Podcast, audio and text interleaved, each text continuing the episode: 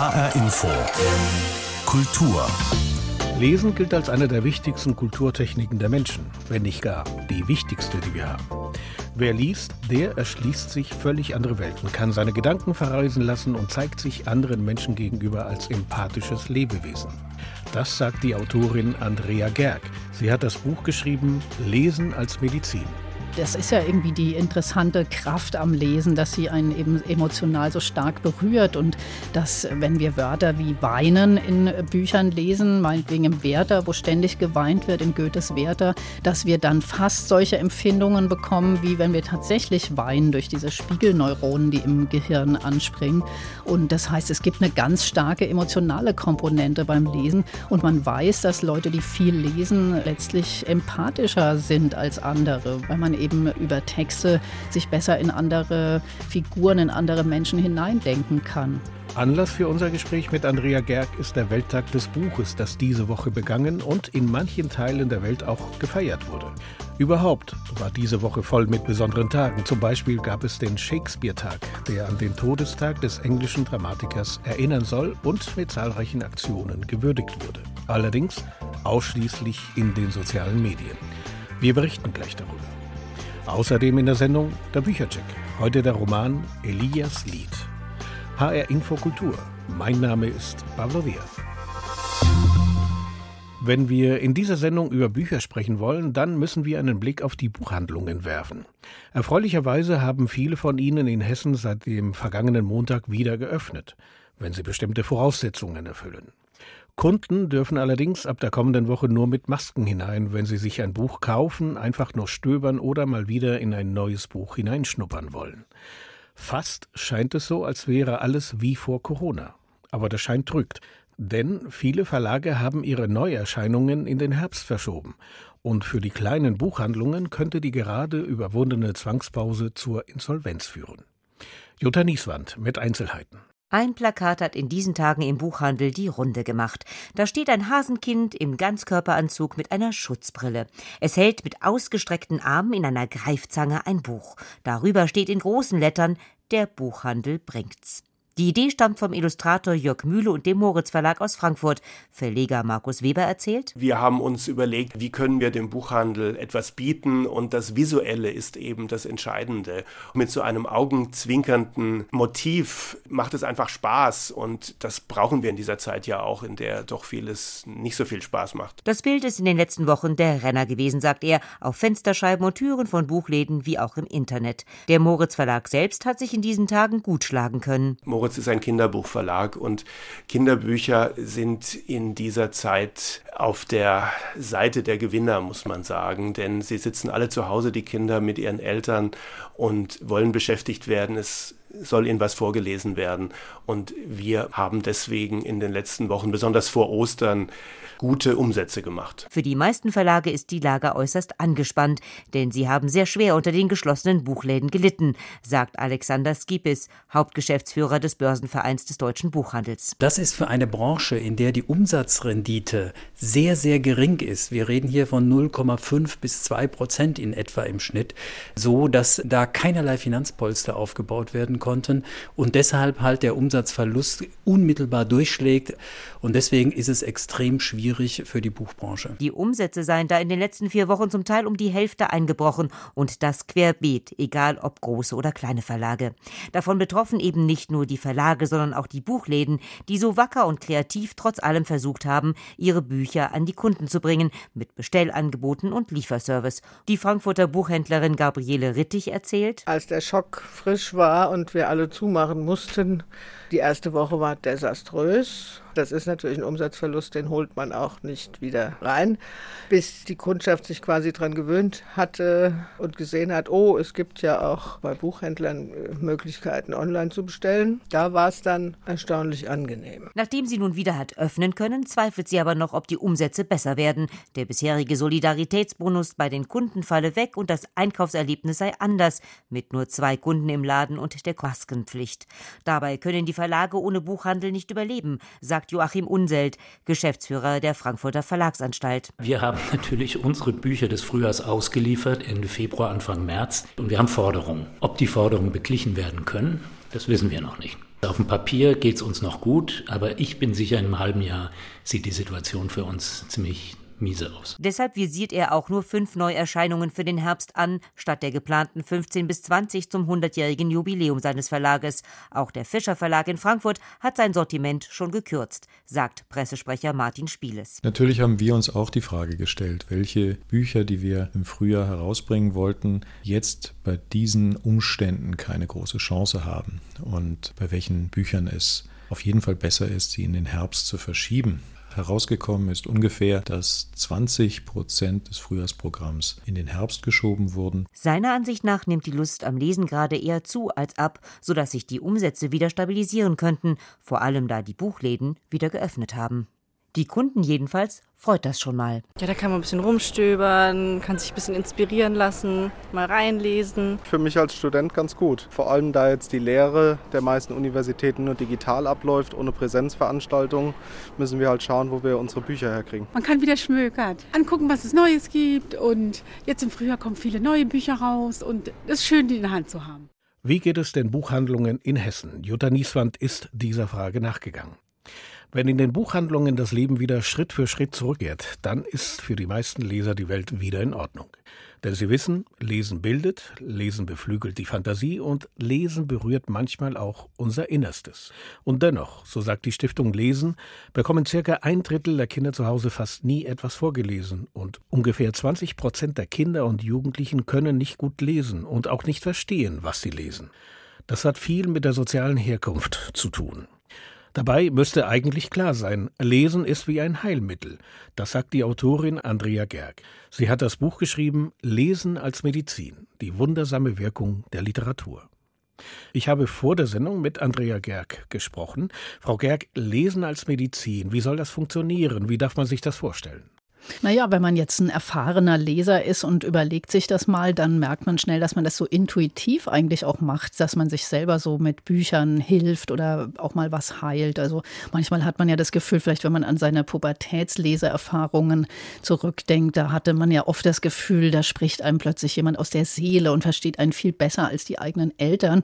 Und das ist ja was, was man eben zum Beispiel eine heilsame Erfahrung beim Lesen ist, dieses, dass der andere einen so spiegelt oder einem eben eben etwas äh, besser formulieren kann als man selbst. Aber es kann natürlich auch heilsam sein, dass man mit einem Autor in eine ganz andere Welt reist oder dass man eine andere Perspektive auf was findet. Also da gibt es ganz viele Möglichkeiten. Und wie gesagt, als Leser kennt man das selbst. Aber für mich war damals, als ich anfing, über das Thema zu recherchieren, überraschend, dass das eben auch tatsächlich als ähm, therapeutische Methode angewandt wird. Gilt das für jede Form von Literatur? Oder anders gefragt, ist ein Gedicht genauso wirksam wie ein Roman? Ich denke, es kann sogar ein Sachbuch genauso wirksam sein. Es geht ja eigentlich nur darum, dass man sich mit irgendeiner Art von Text auseinandersetzt, dass man da so eine Art Gegenüber in diesem Text findet. Und was für ein Text das dann ist, es kann auch ein Liedtext sein. Das ist, glaube ich, äh, zweitrangig. Wichtig ist, dass man in so eine Art Resonanz einfach tritt und dass es da sowas wie ein Echo gibt und man eben auf andere Gedanken und in andere Gefühlsräume reinkommt, mithilfe dieses Textes. Hm. Sie schreiben in Ihrem Buch Lesen als Medizin Medizin, dass Hermann Hesse ihren jugendlichen Weltschmerz gelindert hätte. Wissen Sie noch wie? Naja, ich erinnere mich noch, dass man sich, äh, als man die letzten Urlaube mit den Eltern mitfahren musste, schrecklich gelangweilt hat. Und da erinnere ich mich auch noch an stundenlange Lektüren von Demian oder Siddhartha oder Unterm Rad.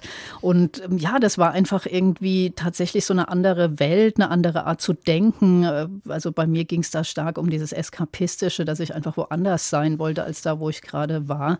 Aber tatsächlich gibt es das ja auch, dass gerade im Umgang mit Jugendlichen, ähm, das eben auch tatsächlich als ja, Heilmethode würde ich jetzt nicht sagen, aber dass bei jugendlichen Straftätern wird ja Literatur als äh, Methode angewandt. Da gibt es diesen Dresdner Bücherkanon und mhm. der ist sehr erfolgreich. Da werden eben wurden so 100 Bücher ausgesucht, die zu bestimmten äh, Delikten passen, meinetwegen Mobbing oder Sachbeschädigung oder was auch immer. Und man hat die Erfahrung gemacht, dass man damit Leute, die noch nie Erfahrungen mit Lesen hatten, die kriegen dann so eine Art ehrenamtlichen Buchbegleiter an die Seite gestellt und wenn die dann so ein Buch durchgearbeitet haben, ist der Erkenntnisgewinn und die Einsicht in das eigene Handeln natürlich sehr viel größer, als wenn die eine Woche irgendwo Laub gefegt haben. Und das finde ich auch erstaunlich, wie gut sowas zum Beispiel funktioniert.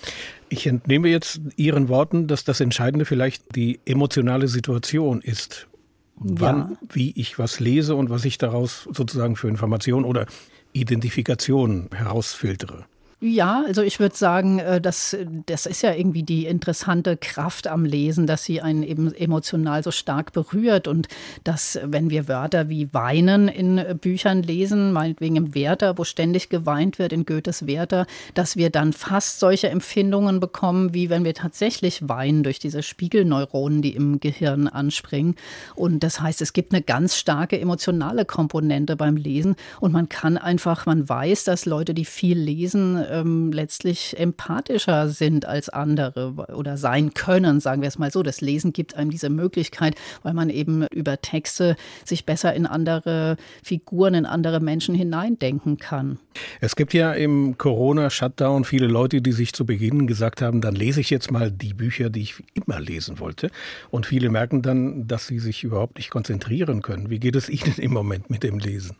Ja, ich äh, habe das sehr, sehr genossen. Ich hatte zwischendurch mal zwei Wochen frei und konnte endlich mal Bücher lesen, die ich mir selber ausgesucht habe. Ich muss ja sonst auch viel für die Arbeit lesen und kann mir dann oft nicht selber aussuchen, welches jetzt das nächste Buch ist, was auf den Stapel kommt.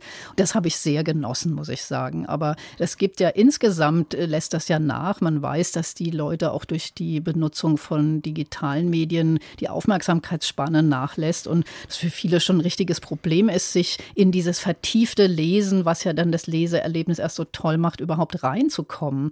Da gibt es zum Beispiel, habe ich mal gelesen, in Neuseeland so richtige Lesecafés, wo sich die Leute treffen und dann in Gruppen still lesen, weil ihnen das scheinbar leichter fällt, als wenn sie allein zu Hause mit so einem dicken Wälzer da sitzen. Also da muss man sich immer wieder auch drum bemühen. Wenn man da rauskommt und länger nicht gelesen hat, ist es tatsächlich erstmal wieder so ein Angang, bis man da das wieder kann, sich darauf einzulassen. Aber ich finde, wenn man dann drin ist, dann ist es wirklich immer wieder ein tolles Erlebnis, wenn ein so ein Buch so richtig mitnimmt. Man muss natürlich die richtige Lektüre aussuchen und auswählen. Haben Sie das eine oder andere Beispiel parat, was Sie jetzt in dieser Situation als Helfer empfehlen können? Die Corona-Liste, Leseliste ja, sozusagen? Das kommt drauf an, was man jetzt möchte. Also es gibt ja viele Leute, die äh, jetzt nochmal so die Klassiker der, sage ich mal, Seuchenliteratur rausholen, um einfach nochmal auch zu verstehen, was passiert eigentlich, wenn solche Ausnahmezustände in Gesellschaften stattfinden. Da kann man natürlich Albert Camus die Pest lesen. Das ist ja eine Parabel auf solche Ausnahmezustände, wo eben einfach rauskommt, dass sowohl die guten, die besten Seiten der Menschen, aber auch die schlechtesten in so einer Situation heraustreten. Oder José Saramago, auch ein Literaturnobelpreisträger, Die Stadt der Blinden hat er geschrieben, auch eine Parabel, wo eine fiktive Seuche ausbricht. Und ähm, das kann man natürlich lesen. Das hat dann, finde ich, was Aufklärerisches und äh, bringt einem vielleicht mehr zum Verständnis, was jetzt gerade abgeht. Man kann aber auch einfach äh, was lesen, um sich abzulenken. Vielleicht einen tollen Krimi. Ich lese wahnsinnig gern, wenn ich frei habe, auch mal anspruchsvolle Krimis Krimis wie von Jan Kostin Wagner, der ja bei Ihnen in Offenbach zu Hause ist und wirklich, finde ich, herausragend gute Kriminalromane schreibt oder ja, was man kann eigentlich mit Lesen, finde ich, fast alles auf der Emotionsklaviatur bedienen, wonach einem eben gerade so ist. Andrea Gerg war das Autorin des Buches Lesen als Medizin, erschienen im Kein und Aber Verlag in Zürich. Danke für das Gespräch, Frau Gerg. Ja, sehr gerne. Die Szenen, die Künstler, die Macher, die Kultur in HR Info. Anlass für das Gespräch mit der Autorin Andrea Gerg war der Welttag des Buches, das in dieser Woche begangen wurde. Traditionell gefeiert wird dieses Ereignis in der Region Katalonien in Spanien. An diesem Tag wird nicht nur an San Jordi gedacht, dem heiligen Georg, sondern auch daran, ein Buch und eine Rose zu verschenken. In diesem Jahr hat dieser Brauch weitgehend im Stillen stattgefunden. Keine Lesungen, keine öffentlichen Autogramme von namhaften Autoren. Ein Ereignis, bei dem man geduldig darauf wartet, seinem Lieblingsautor die Hand zu schütteln. Aber die Menschen haben Wege und Formen gefunden, San Jordi doch irgendwie stattfinden zu lassen. Wer Javier Cercas nach San Jordi fragt, der muss Zeit mitbringen, denn der spanische Bestsellerautor kommt bei dem Thema schnell ins Schwärmen. Vor zwei Jahren sagte er: No existe una fiesta así en el mundo So eine Feier gibt es sonst nirgendwo auf der Welt. Eine Feier, die Barcelona und die ganz Katalonien mit Büchern und Schriftstellern zusammenbringt. Das ist ein außergewöhnlicher und auch sehr seltsamer Tag. Die Menschen gehen ja arbeiten, aber trotzdem sind die Straßen voll. Alle kaufen Bücher und Rosen. Es ist ohne Zweifel der schönste Tag des Jahres. Bücher und Rosen, darum dreht es sich an diesem Tag. Die Rosen erinnern an San Jordi, den heiligen St. Georg, der der Legende zufolge einen Drachen umbringt, um eine Prinzessin aus dessen Klauen zu befreien. Aus dem Blut des Drachen pflückt San Jordi eine Rose und schenkt sie der Prinzessin. Und so schenken die Katalanen sich eine Rose oder eben ein Buch. Jedes Jahr am 23. April wird es schon morgens eng auf der Rambla. Sonst sind es vor allem Touristen, die über die Flaniermeile von Barcelona schlendern. An San Jordi sind es dagegen Einheimische, alte wie junge. Die Bücherstände ziehen sich über eine Länge von mehr als vier Kilometern. An mehreren von ihnen signieren Star-Autoren wie Eduardo Mendoza oder Javier Marias. Die Fans warten dann in langen Schlangen geduldig darauf, mit ihren Helden ein Wort zu wechseln und eine Unterschrift zu ergattern. San Jordi hat traditionell mit menschlichem Kontakt zu tun, mit Schriftstellern auf der Straße. Das hat nichts Virtuelles. Es geht darum, Bücher anzufassen, sagt Sergio Villa San Juan, Literaturjournalist der Zeitung La Vanguardia. Die Idee mit den Bücherständen kam zur Weltausstellung in Barcelona 1929 auf und sie ist geblieben, mit Erfolg. Mehr als 1,6 Millionen Bücher haben an San Jordi im vergangenen Jahr den Besitzer gewechselt, im Wert von rund 22 Millionen Euro. Doch wegen der strikten Ausgangssperre wird es keinen einzigen Stand in der Innenstadt geben. Das sei auch für die Verlagsstadt Barcelona ein harter Schlag, so Sergio Villa San Juan. Mm, Buchhandlungen verdienen an diesem Tag normalerweise etwa so viel wie in eineinhalb Monaten. Und für die Verlagshäuser ist es auch schlimm, denn hier stellen sie normalerweise die vielversprechenden Neuerscheinungen vor. Eine Verlegung von San Jordi auf Ende Juli ist im Gespräch, aber keineswegs beschlossene Sache. Deswegen setzen die Verlage und Buchhandlungen lieber auf Initiativen, um die Literatur in die Wohnzimmer zu bringen. So stellen einige Autoren ihre neuen Bücher etwa live im Videostream vor. Ein San Jordi ganz ohne Bücher und Rosen, das wollen sich viele hier einfach nicht vorstellen. ¿Cómo nos podemos quedar sin San Jordi si tenemos más amor que nunca? Warum sollen wir ohne San Jordi auskommen, obwohl wir gerade mehr Liebe denn je erleben? Heißt es in einem Werbespot, den das Museum Casa Batlló geschaltet hat. Das Haus wurde vom berühmten Architekten Antoni Gaudí geschaffen und ist eines der bekanntesten Gebäude Barcelonas. Auf der Fassade gibt Gaudí die Legende des heiligen Georg wieder. Die Dachziegel erinnern an die Schuppen des Drachens. Ein Kreuz auf dem Dach steht für San Jordis Schwert.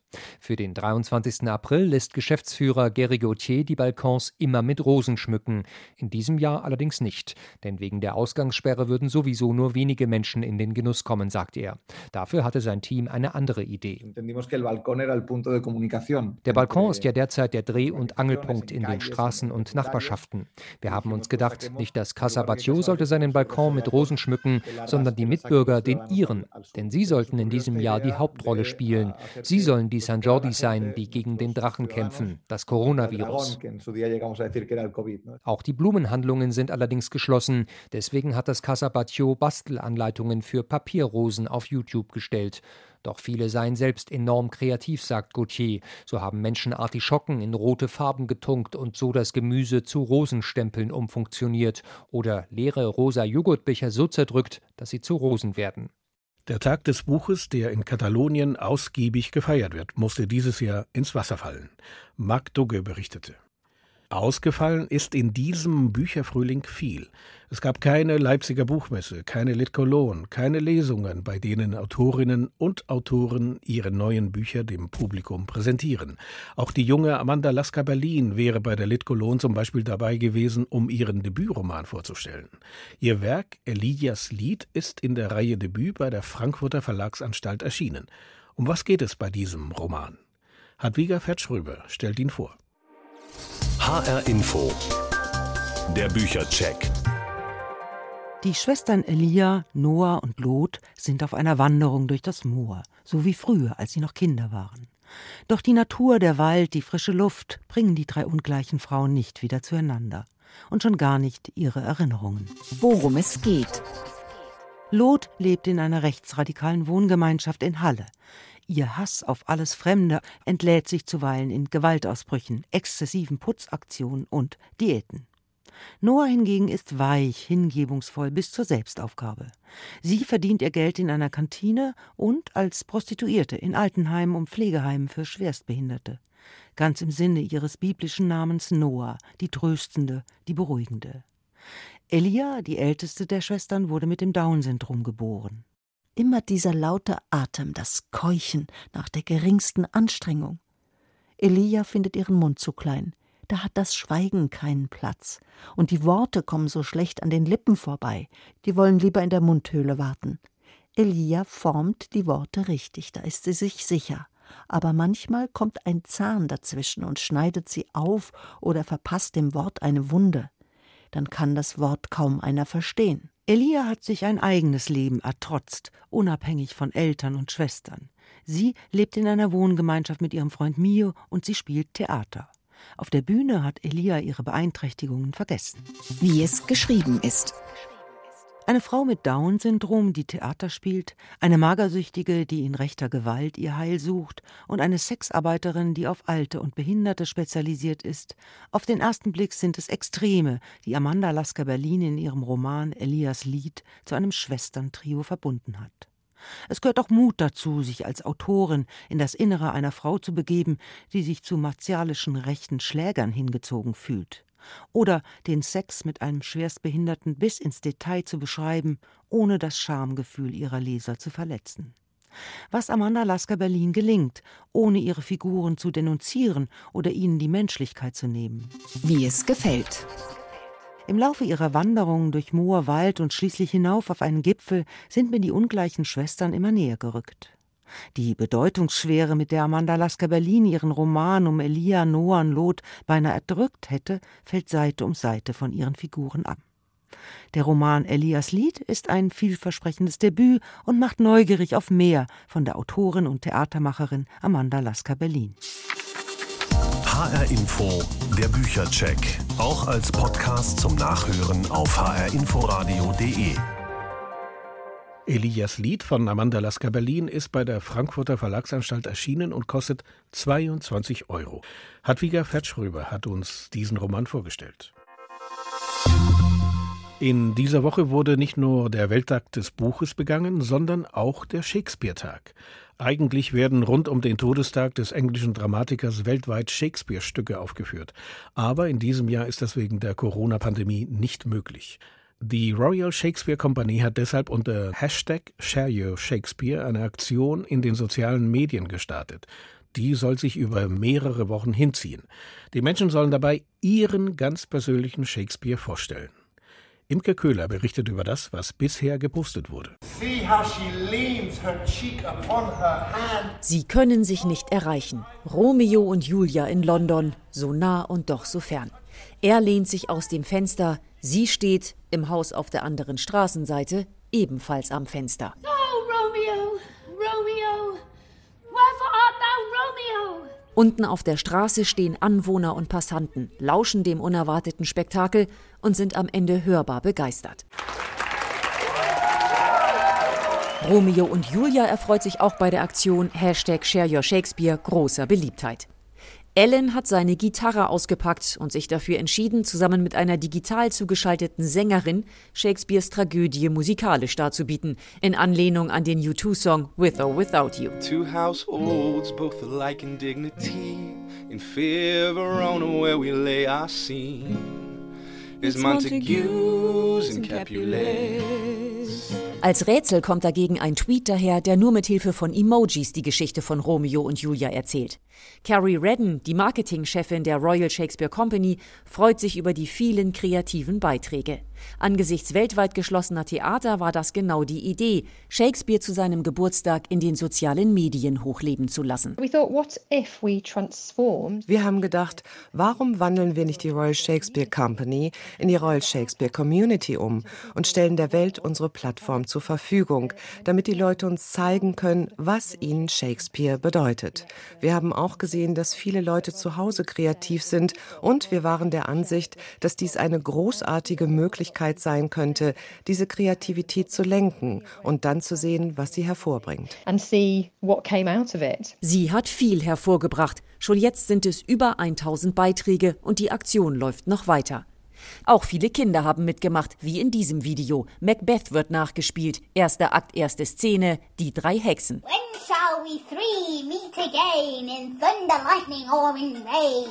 When the hurly-burly's done, when the battle's lost. Es wird rezitiert mit Handpuppen, Stofftieren, Lego und Playmobil im Spider-Man-Outfit und selbstgemachten Kostümen. Aber nicht alle Teilnehmer haben sich dafür entschieden, Text zu präsentieren. Es werden auch Hexenhüte gehäkelt, Begriffe gescrabbelt und Shakespeare-Porträts gemalt. Manche Shakespeare-Freunde haben ihrem künstlerischen Talent auch in der Küche Ausdruck verliehen, haben einen Kuchen gebacken und den dann mit einem beliebten Shakespeare-Zitat verziert.